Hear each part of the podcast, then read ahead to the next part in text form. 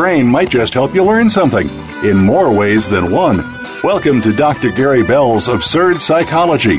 Dr. Bell is a licensed marriage and family therapist. He'll be your guide on this crazy exploration designed to bring life back to our existence. Can you become the element of change in an ever-changing world? Possibly, but you've got to listen on to find out. Now, here's the host of Absurd Psychology, Dr. Gary Bell. Welcome to the show, everybody. Okay, we're going to be talking today about living a suicidal lifestyle. And, sometimes you have to wonder, what is that? But it is something that has to do with somebody that is actually subconsciously killing themselves, and yet people are watching them do these things and destroy their life, and they can't really do much about it because the person doesn't want to change.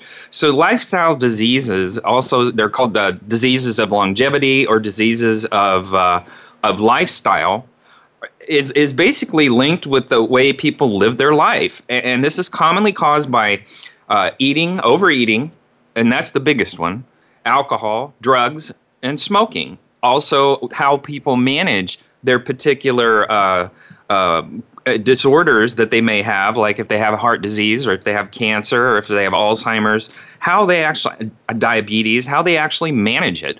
And it's sad to see that, because when a lot of these disorders have genetic links to them. Lifestyle diseases, also they're called the diseases of longevity or diseases of lifestyle, is basically linked with the way people live their life. And this is commonly caused by overeating, and that's the biggest one, alcohol, drugs, and smoking. Also, how people manage their particular disorders that they may have, like if they have heart disease or if they have cancer or if they have Alzheimer's, diabetes, how they actually manage it.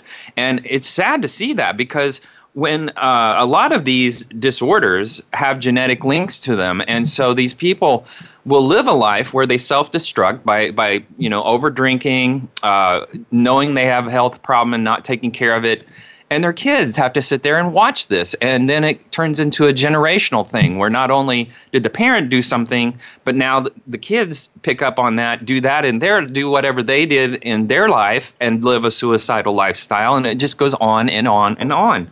Some of the more disorders that can come forward out of just overeating or not taking care of yourself is Alzheimer's disease, arthritis, asthma, cancer, chronic liver disease, cirrhosis, chronic obstructive pulmonary disease, type 2 diabetes, heart disease, metabolic syndrome, chronic renal failure, osteoporosis, strokes, depression, and once again, obesity. Now, if you're struggling with a mental illness or trying to help someone you love get their mental health back on track, it's easy to feel overwhelmed by seemingly endless array of treatment options. And even more stressful can be figuring out how to cover the costs of trying to manage the therapy and the medications and the hospitalizations around those diseases. But people that have mental illnesses also are plagued with having sometimes suicidal lifestyles where they self-defeat. And so, it's easy to tell someone, especially if they have an eating disorder, to just exercise and do that. But the deal is the people that really do take care of themselves and exercise make it a ritual and don't make it a thought-based or a mood-based thing. They just do it, and they do it consistently, and they don't think about it. They have to do these things to survive. And some people think that exercise is negotiable. Well, it's not. If we're going to live on this planet, we are basically built like animals, and we are meant to move. And so the people that are stationary, and that is once again a suicidal lifestyle, are going to let their health degrade, because our bodies are meant to be moving. They're meant to be functioning. And now that we're living this sedentary life in an electronic age with social media all over the place, a lot of people don't get that exercise that they need, and then their health deteriorates, and that's very expensive, and it's sad. Smoking, almost half the people with mental illnesses are smokers, and for years, therapists thought of smoking might help take the edge off mental health symptoms. So they frequently didn't pressure clients to quit. But we know better now. While quitting can be challenging and even yield a temporary downturn in mental health, research has repeatedly shown that quitting smoking yields benefits to mental health, often in just a few weeks. So when you smoke, you basically take a variety of toxins in, and it may be that many of those toxins contribute to mood problems. Moreover, the physical health problems causing smoking, like heart disease, coughing, emphysema, colds, difficulty exercising, and that can lead to mood problems and mental health challenges. So quitting may be one of the best things that someone could do for their mental health. Also, diet. You know, diet is huge. Your diet directly affects your physical health, and your physical health can undermine your mental health. So unhealthy choices such as excess processed foods, sweets, foods with low nutrient value, they all undermine mental health. And if you want to feel better, then eat better. You know, stuff with healthy fats such as omega-3 and omega-6 fatty acids, as well as the fat found in fruits such as avocados, that boosts brain power and it improves moods. And for those with a sweet tooth, dark chocolate is a much healthier way to indulge than milk chocolate. You know, also physical health. Your mind and body aren't easily separated. So if you struggle with physical health conditions, you're at an increased risk of mental health problems. Even something minor as a toothache or a bladder infection can temporarily undermine your ability to manage stress. So, you know, prompt medical care for physical issues is always a wise choice if we don't want to fall into a mental health issue.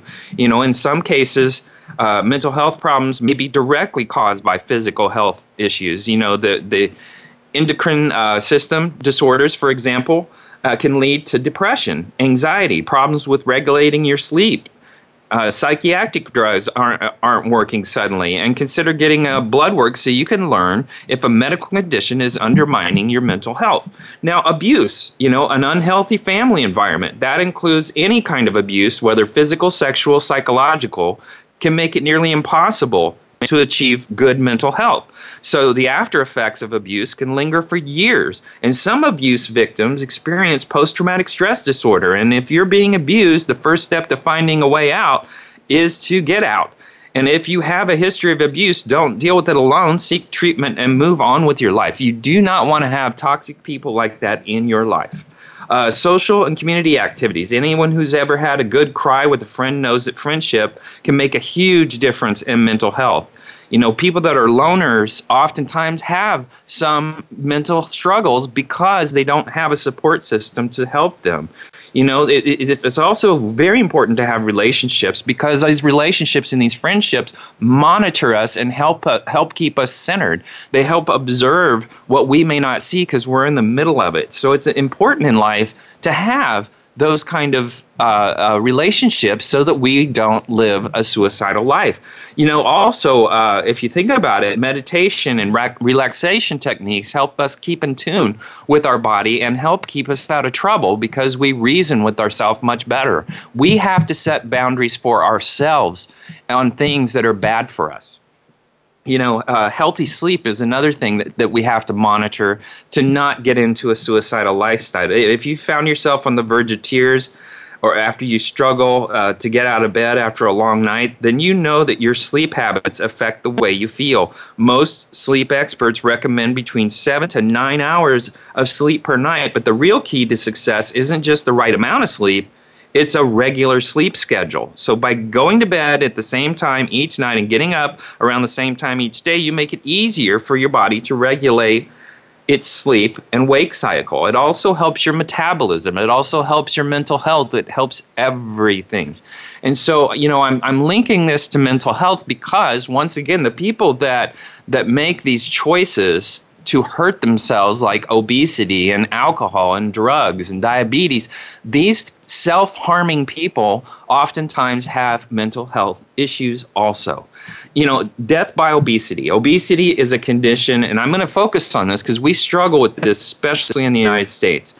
Obesity is a condition of having excess body weight. Adults with body mass index, BMI, greater than 25 kilograms but less than 30 kilograms are considered overweight. Adults with BMI greater than 30 kilograms are considered obese. When an adult is more than 100 pounds overweight or has a BMI greater than 40 kilograms, it's considered morbidly obese. In the United States, 97 million adults are overweight or obese.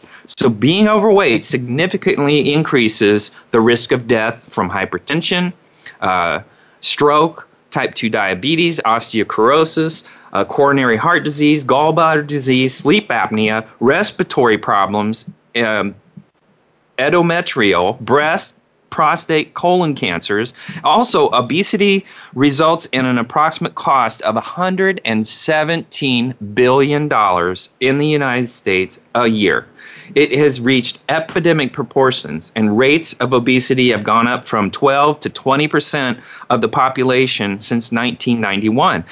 And so this epidemic is not limited to adults either. You know, the percentage of young people who are overweight has more than doubled in the past 20 years. 16% of children and adolescents between 6 and 19 years old are considered overweight. How sad is that? And that's oftentimes because of the example that they're seeing in the very people who created their children. You know, consumption of more food than the body can use, excess alcohol intake, and a sedentary lifestyle is a suicidal life. Waist circumference.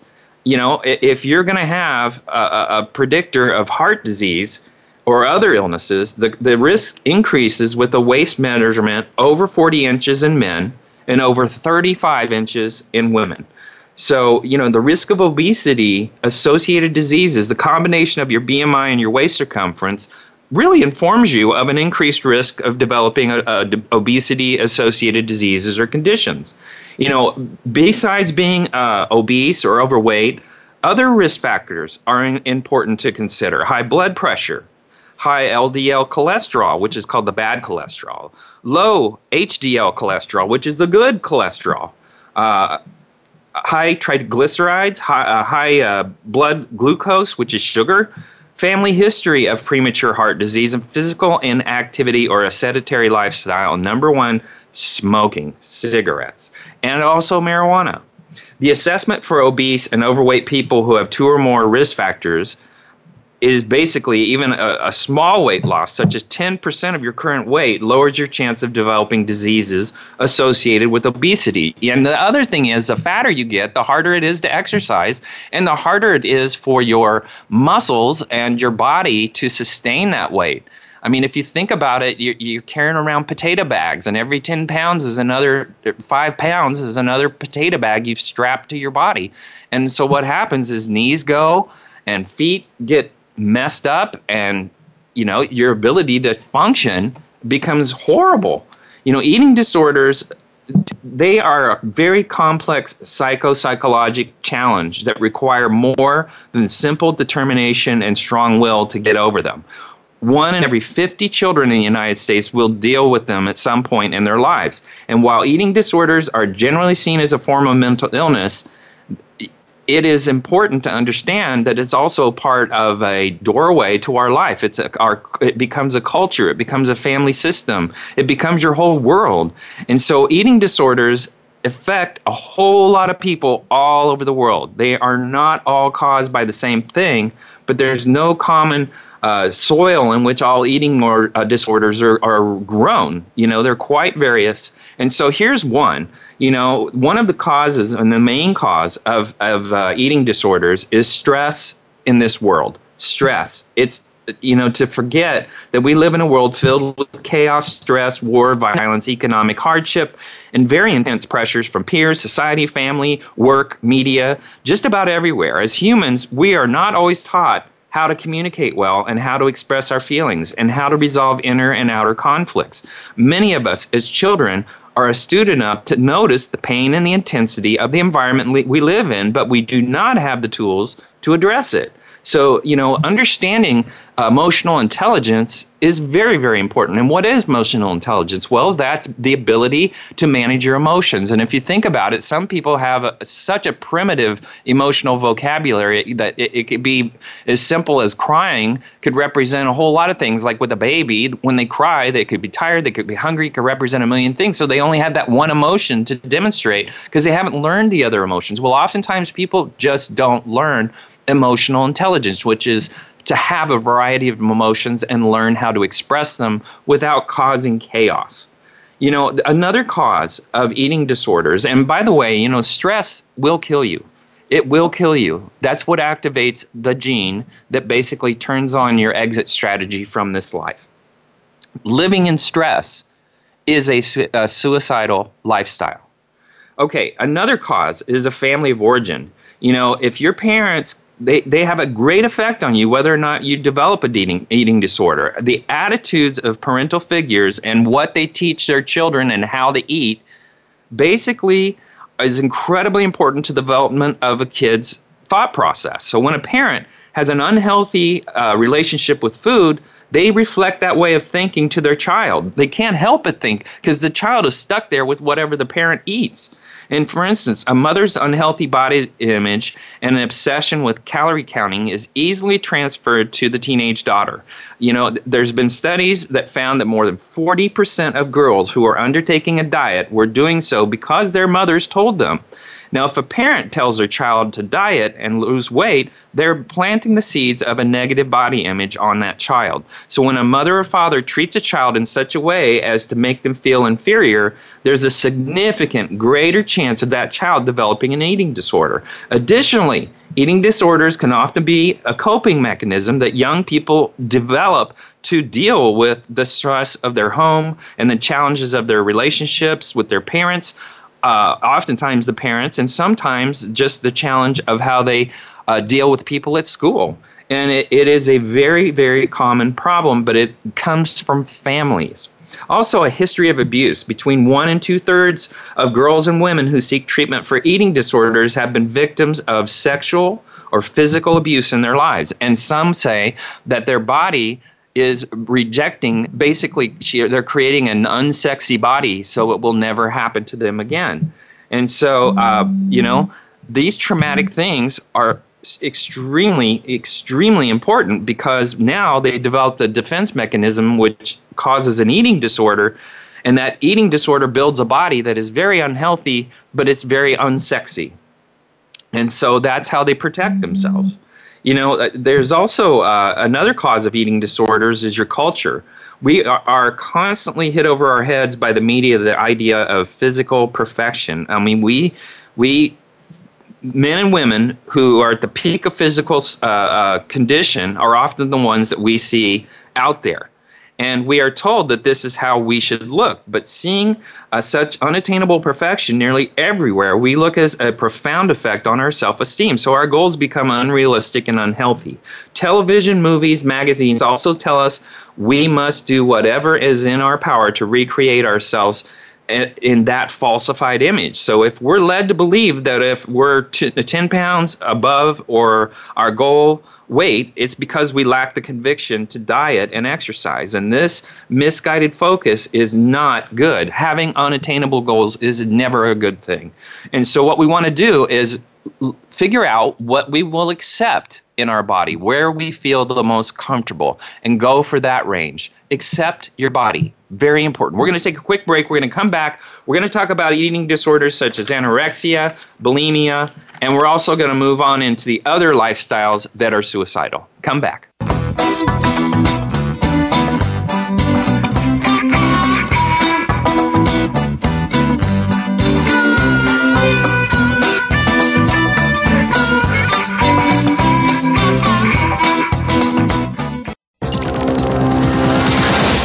It's your world. Motivate, change, succeed. VoiceAmericaEmpowerment.com. Dr. Gary Bell is a licensed marriage and family therapist in Southern California, but he is here to help you no matter where you are. Visit drgbmft.com. You can schedule an appointment with Dr. Bell and many major health insurance plans are accepted. Call or text Dr. Bell today at 951-818-7856 or visit drgbmft.com. Dr. Bell could help you take back your life in 4 to 8 carefully constructed sessions. Stop coping and start living in the now. Call 951-818-7856 or visit drgbmft.com today.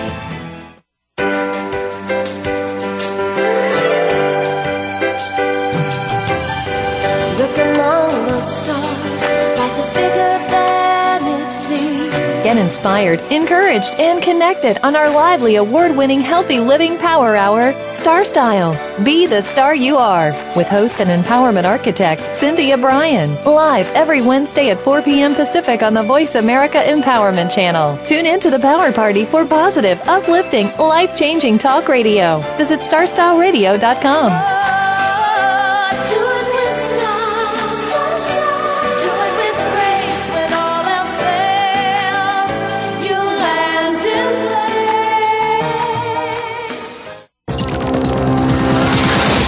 It's your world. Motivate, change, succeed. VoiceAmericaEmpowerment.com.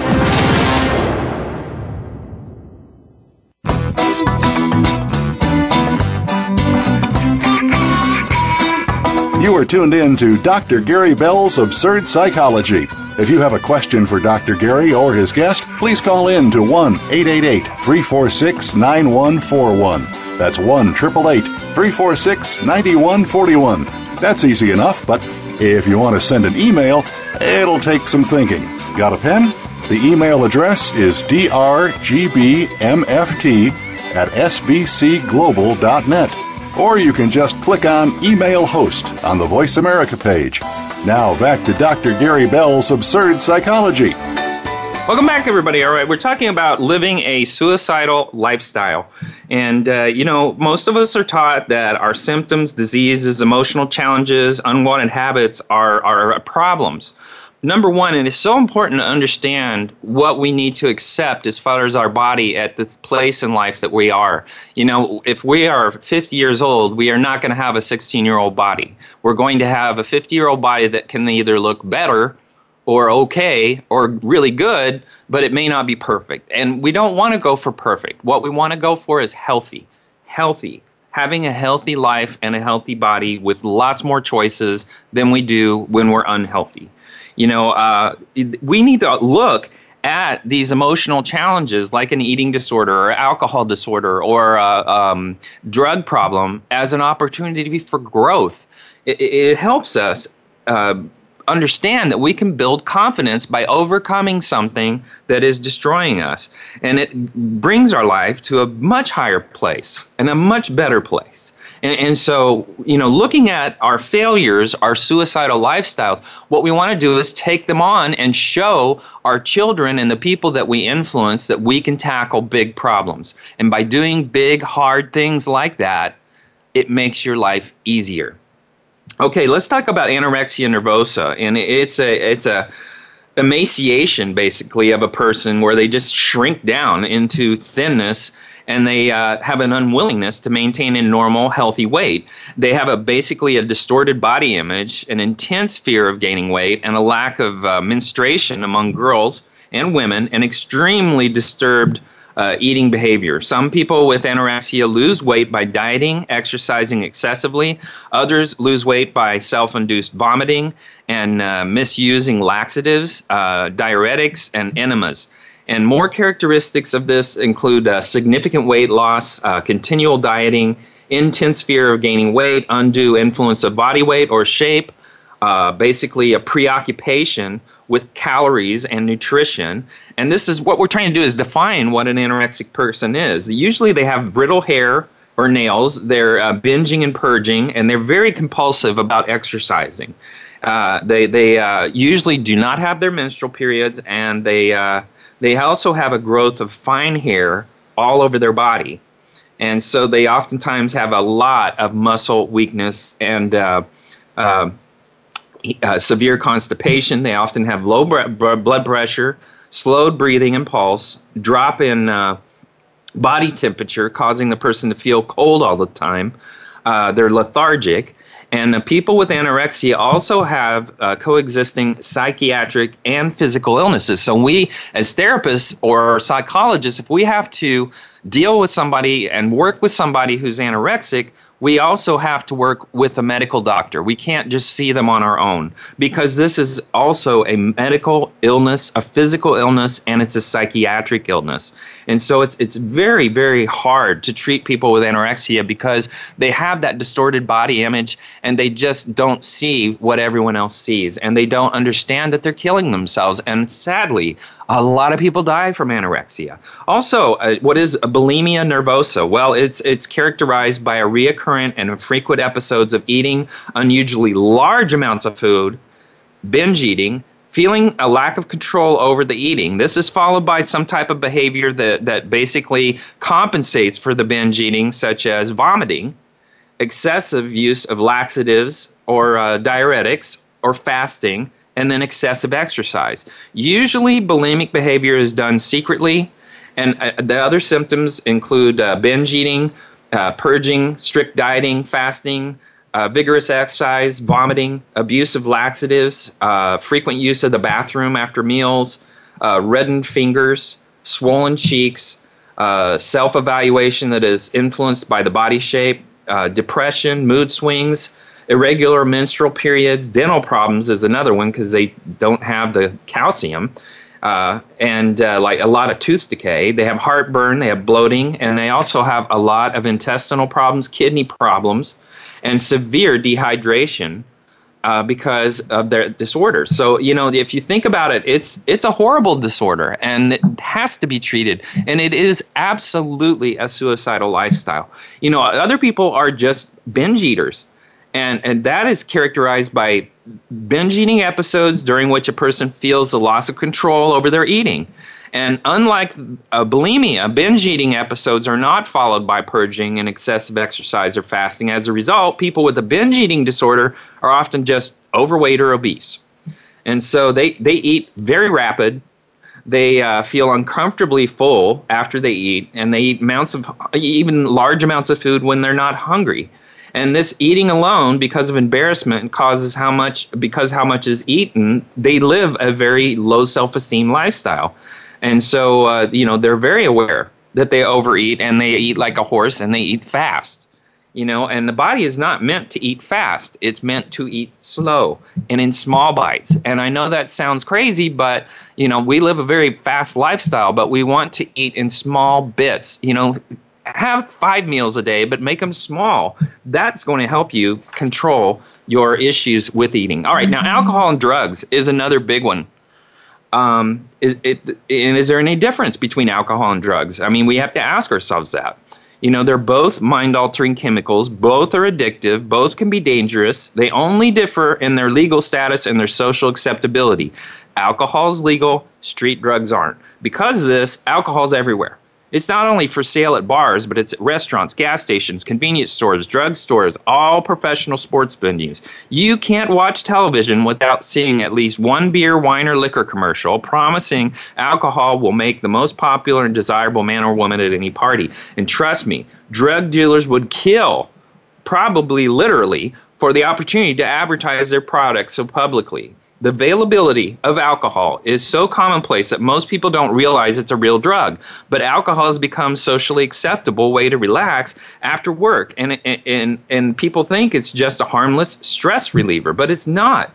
If you look at alcohol abuse and alcoholism, alcohol causes 88,000 deaths every year. The National Institute of Alcohol, and by the way, of that 88,000, and that's a U.S. statistic, 62,000 are men, 22,000 are women.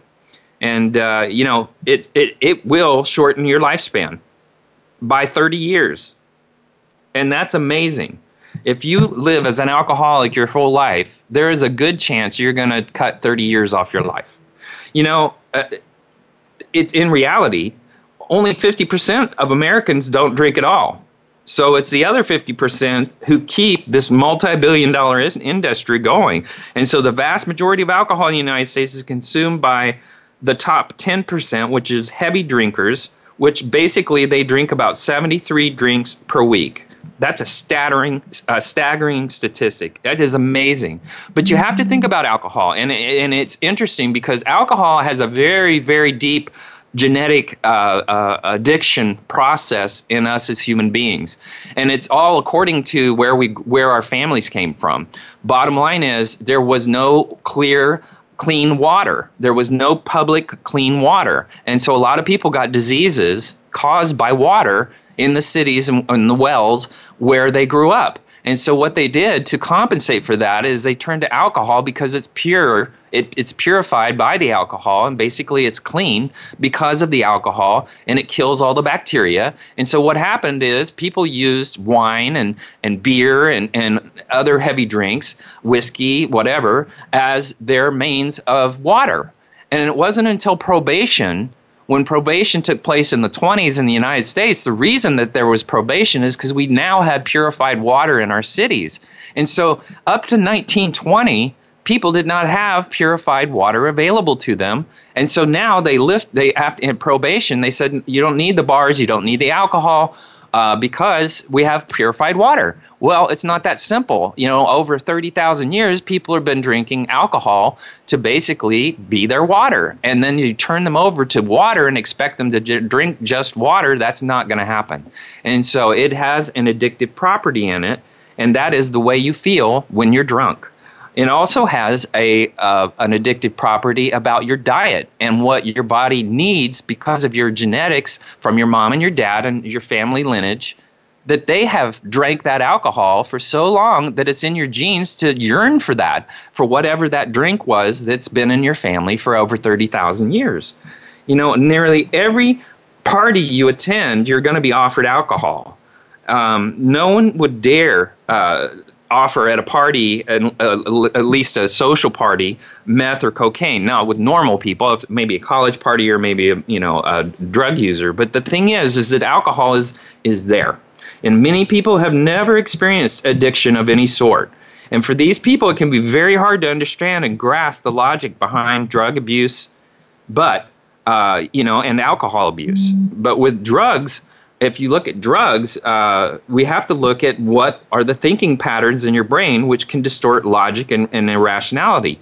You have to look at the things that lead people to drugs and alcohol. People suffering from anxiety, bipolar disorder, depression, or other mental illnesses use drugs and alcohol to ease their suffering. So mental illness, once again, is such a burden for some people. When they try just about everything to relieve their pain, drugs or alcohol can temporarily make this person feel normal again, like they remember feeling in the past. So mental illness is scary for individual experiencing it, so they're afraid to go to the doctor or family member help. Instead, they turn to drugs or alcohol to try to solve the problem on their own. People see family members, friends, role models, entertainers using drugs and rationalize that they can too. So as teenagers and young adults, it's really easy to think that drugs and alcohol can be handled and controlled, especially if they see other people doing it on television. It can become easy to rationalize, like, hey, my friend's been doing this for a couple of years and seems to be fine. You know, entertainment, music is full of drug references, and that can add to the rationalization that drug use is okay. So individuals with a family history of drug or alcohol use and abuse are far more likely to develop an addiction than an individual with no family background to addiction. Also, people become bored, and they think drugs or alcohol is going to help. So modern world is full of new strains and stresses that humans have never experienced in the past. But I will tell you, the most stressful thing and the most dangerous thing in this human life is utter boredom. Utter boredom. Because people will look for trouble when they're bored. When they have too much time on their hands, people sometimes self-destruct. You know, when people get physically injured and unintentionally they basically can unintentionally get hooked on opiates. That's a very common problem in this world, that when they have pain, they're treated with opiates. So the doctor just keeps throwing opiates at them, trying to get them through the pain, and all it does is it turns them into a monster. These people get so self-consumed and so into themselves and so moody and so black and white in their thinking, they have a very hard time mixing with society after they get through it. And it's not, and then they have to go through the withdrawal, and that takes a long time. And then eventually they stabilize if they're able to get themselves out of it. But they are so caught up in the opiate that they can barely get out of it. And pain, people will do anything to get out of pain. And what is pain? Suicide. People think of suicide when they're in so much pain that they can't tolerate it, they can't take it, they don't think about their kids, they don't think about their family. All they think about is the pain they're in. And so what they do is they turn to a drug or alcohol or some kind of suicidal lifestyle to basically hide themselves from the pain.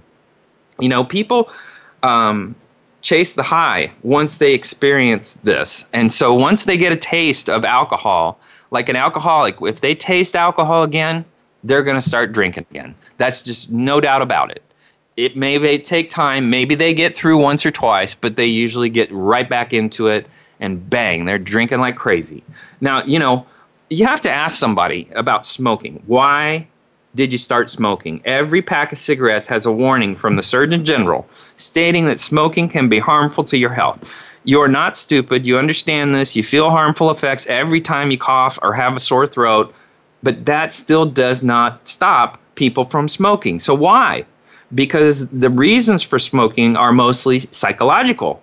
You know, people are seduced to try tobacco by the glamorization of smoking in the movies and in advertisements. Addiction and nicotine makes it hard to quit smoking once you've started, but also the addiction to the dopamine that's in the smoke. Because the dopamine, when you take it in, it works like an antidepressant. But when you blow it out, guess what? It's gone. So, you know, it's interesting. The high only lasts for when the smoke is in your body. You need to understand and eliminate, you know, the psychological root of the problem if you're going to stop smoking. You can't just stop smoking and expect not to restart if you don't get rid of the psychological problem. So why do people use alcohol? To fit in with the crowd, that's the big one. To appear sophisticated or cool. To show everybody how grown up they are. And that's why a lot of kids will smoke. They also assert their independence, and it's a sign of protest, rebellion, defying authority, and you know, it basically influences from people you respect and admire. Parents, relatives, if they smoked, you probably will too. You know, images of actors or movie stars, people that you look up to smoke. Well, then you might too. You know, also players using chewing tobacco, that also creates cancer. You know, tobacco is tobacco. However you take it, it's going to self-destruct you, and you will go down with it. You know, Albert Einstein smoked. And so people look at that and go, well, I'll look smart if I smoke. It's a very much of an image thing. You know, Joe Camel, on the Camel cigarette, the cartoon character is aimed at young people. Joe's face has features of a scrotum and other private parts and provides subliminal sexual appeal. Yes, to be cool. Can you believe that? Marlboro Man, two of the models who portrayed the rugged cowboy eventually died of lung cancer. Cool cigarettes used a cartoon penguin as an advertisement mascot. And also Virginia Slims, thin, sophisticated, independent women. So guess who smokes them? You know, why do other people smoke? They smoke to try to lose weight, to calm their nerves, kind of air freshener when using the toilet. You know, tobacco companies have encouraged habitual use of alcohol by including coupons such as like Camel Cash that can be collected and redeemed for merchandise. So, you know, when we look at the smoking habit, we have to look at the health issues involved in it and why do people smoke. All right, we're going to take another break. We're going to come back. We're going to finish up on smoking, and then we'll move into diabetes.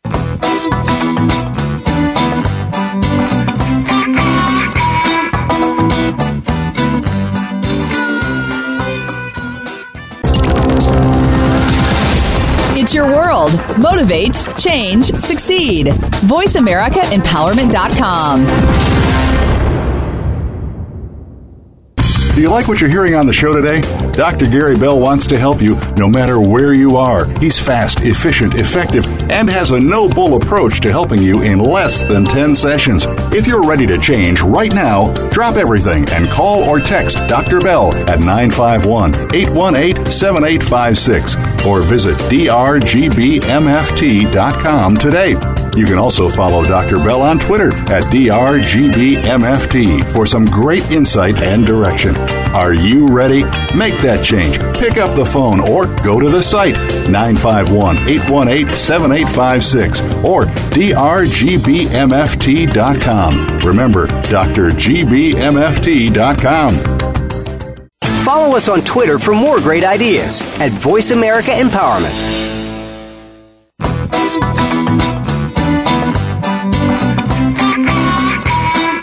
You are tuned in to Dr. Gary Bell's Absurd Psychology. If you have a question for Dr. Gary or his guest, please call in to 1-888-346-9141. That's 1-888-346-9141. That's easy enough, but if you want to send an email, it'll take some thinking. Got a pen? The email address is drgbmft@sbcglobal.net. Or you can just click on Email Host on the Voice America page. Now back to Dr. Gary Bell's Absurd Psychology. Welcome back, everybody. All right, we're talking about living a suicidal lifestyle. At this point, we're talking about smoking. You know, if you've been smoking for a while and you've matured, now you know that smoking has not made you smarter, cooler, or sexier. It has not helped you achieve your goals, and it is a huge compromise on the person to have to be with you if you are a smoker. It is very difficult for that person to exist in your smoking world. If they don't like the smoke, if they don't like the smell, it can be a big battle in a relationship. It can actually cause divorce in some people's lives because they just are so sick of dealing with the cigarette and living their life around the cigarette, making all of their decisions based on smoking. And it oftentimes becomes a person because it's part of their self-image at this point. And there's also subconscious triggers for it. It's basically, if you think about like the morning coffee, bang, there's going to be a cigarette there sometimes. You know, there's always the desire to smoke. If you smell smoke, then you're going to want to smoke. And so people that stop smoking and then they get in an environment where somebody is a smoker, guess what? They're triggering that person to want to smoke again. It's just unbelievable how our addictions play out with us. You know, there's several reasons why people smoke.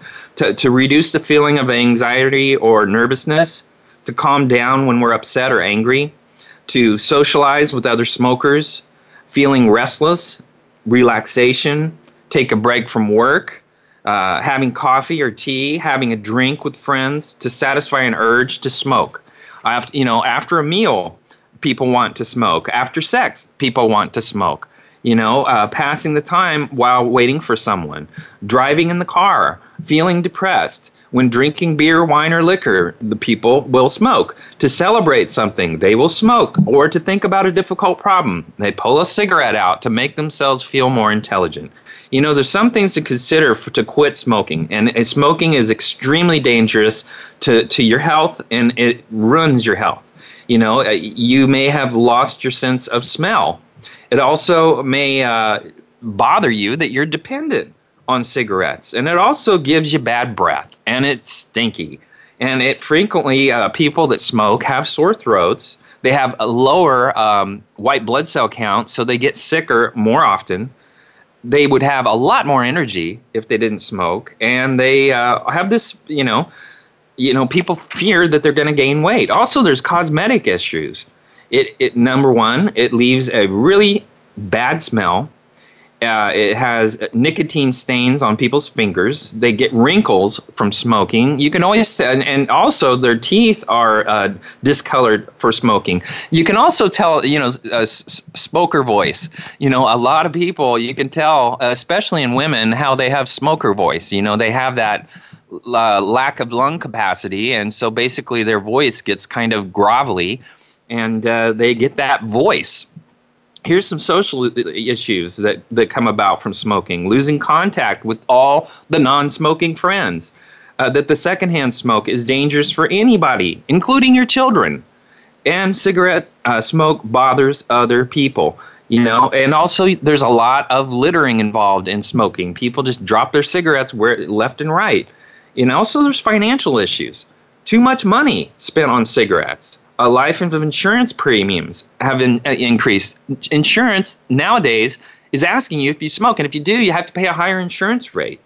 Burning holes in your clothing, and also the possibility that if you smoke in bed, you may start a fire and kill yourself. You know, it is amazing that people do this in this day and age that we live in, but they do. They certainly do. Now, you know, diabetes is an increasingly common disease. According to the Centers for Disease Control and Prevention, 20.9 million Americans were living with diabetes, and this is a statistic that is 6 years old, 2011. That's up from 5.6 million in 1980, and an estimated 7 million more from 2011 will have diabetes but may not have been diagnosed. Now, so what I'm trying to say is, of the 20.9 million in 2011, there's another 7 million people that may not have been diagnosed for diabetes. But it goes hand in hand with an increase in obesity and inactivity. You know, the major risk factors of developing type 2 diabetes is that inactivity and obesity.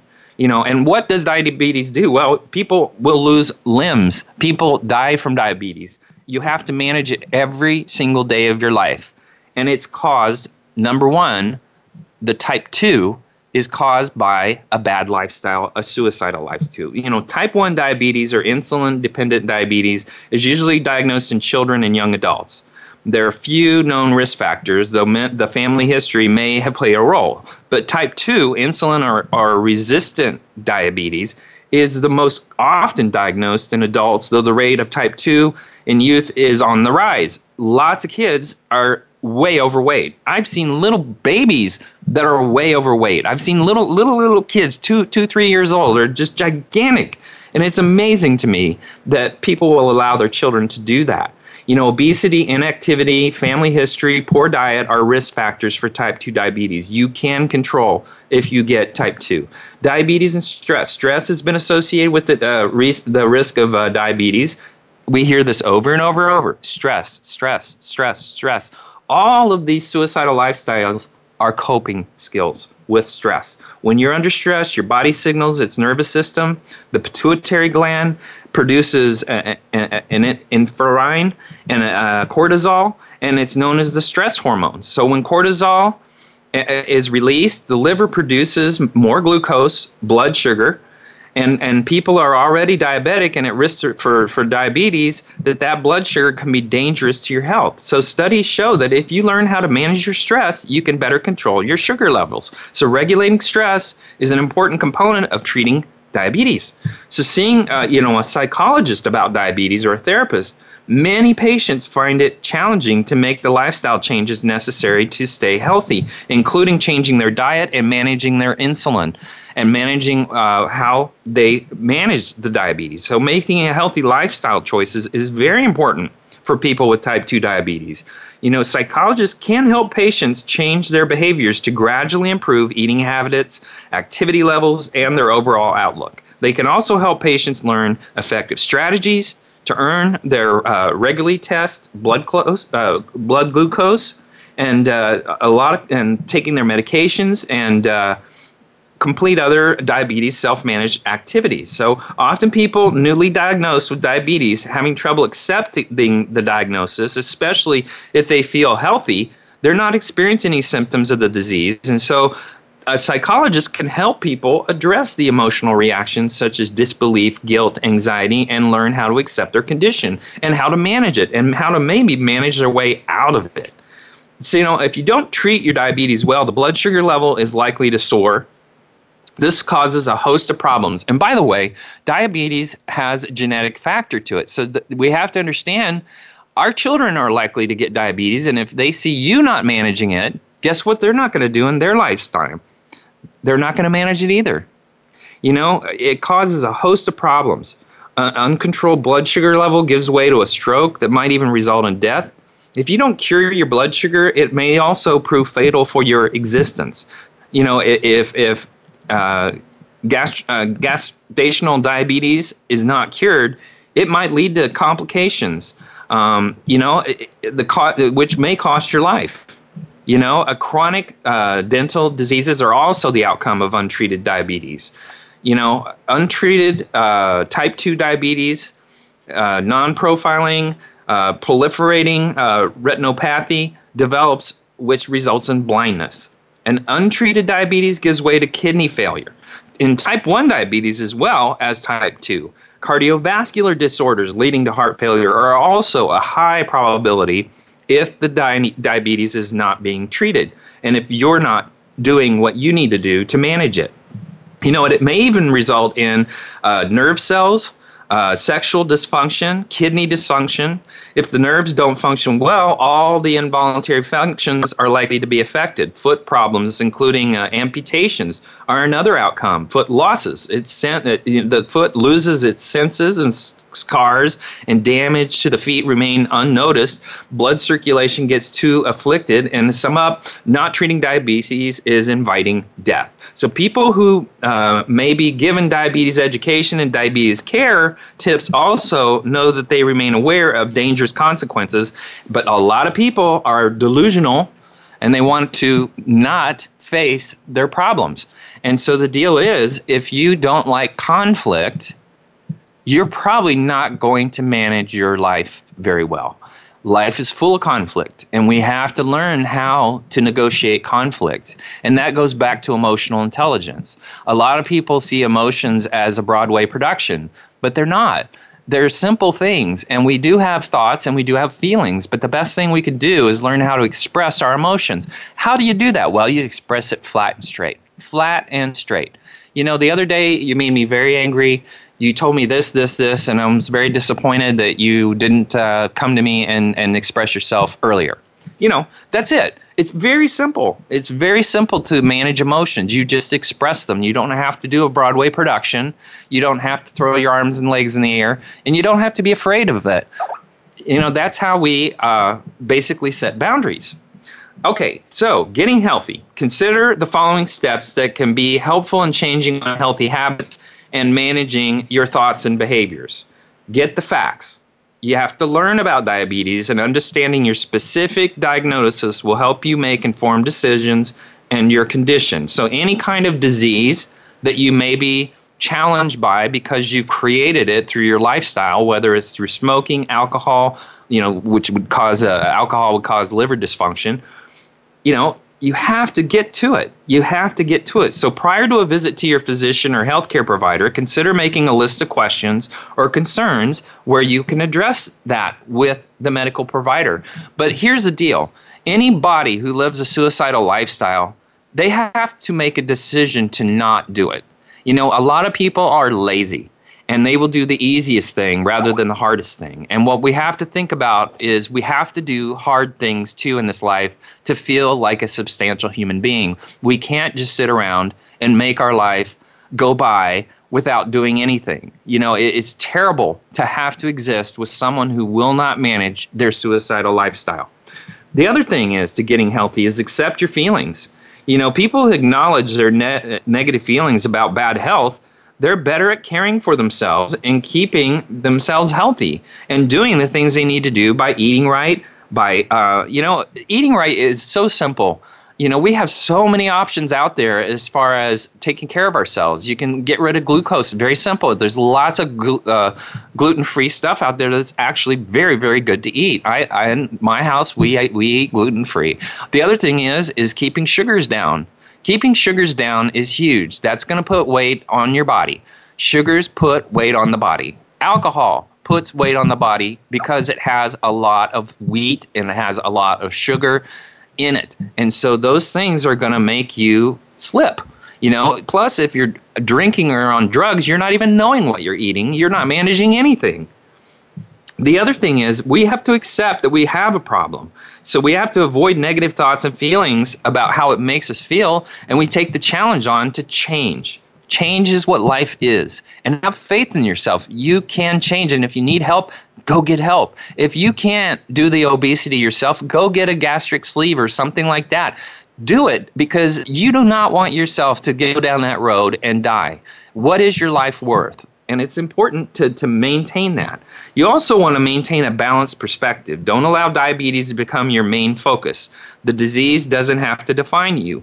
You're the same person, and this isn't just diabetes, but any disease that derives, it is not who you are. It is just a diagnosis. So you want to continue to do things you enjoy and live well with the disease, and then manage it. Manage it. That is the best thing you can possibly do. Okay, you also want to be realistic. Set rules that are too rigid are more likely to be broken. So you want to set small goals that are easily attainable, like walking for 10 minutes a day, or slowly building up to 30 minutes or more over several weeks to increase your exercise. You also want to try new things. Significant changes to lifestyle force you to do significantly different things, like new recipes. And you also want to develop a support network of people that are also doing what you're doing. All right, that's our show. And I'm trying to lecture people, but boy, walking around in this world, we see a lot of people living in a suicidal lifestyle and passing it on to their children. Our next show is The Power of Positive Communication. I want to thank everybody for listening. I'd love to hear from you. Get your feedback. drgbmft@sbcglobal.net or Twitter @drgbmft. Now remember, we get heavier as we get older because our brains fill up with intelligence, and once the brain is full, it fills up the rest of us. Also, drinking alcohol before pregnancy can cause pregnancy. Thanks for listening. That's our show for this week. Please join Dr. Gary Bell for another edition of Absurd Psychology next Friday at 4 p.m. Eastern Time, 1 p.m. Pacific Time on the Voice America Empowerment Channel. Now, go impress your friends and family with what you've learned today, and have them tune in next week so they can be almost as smart as you.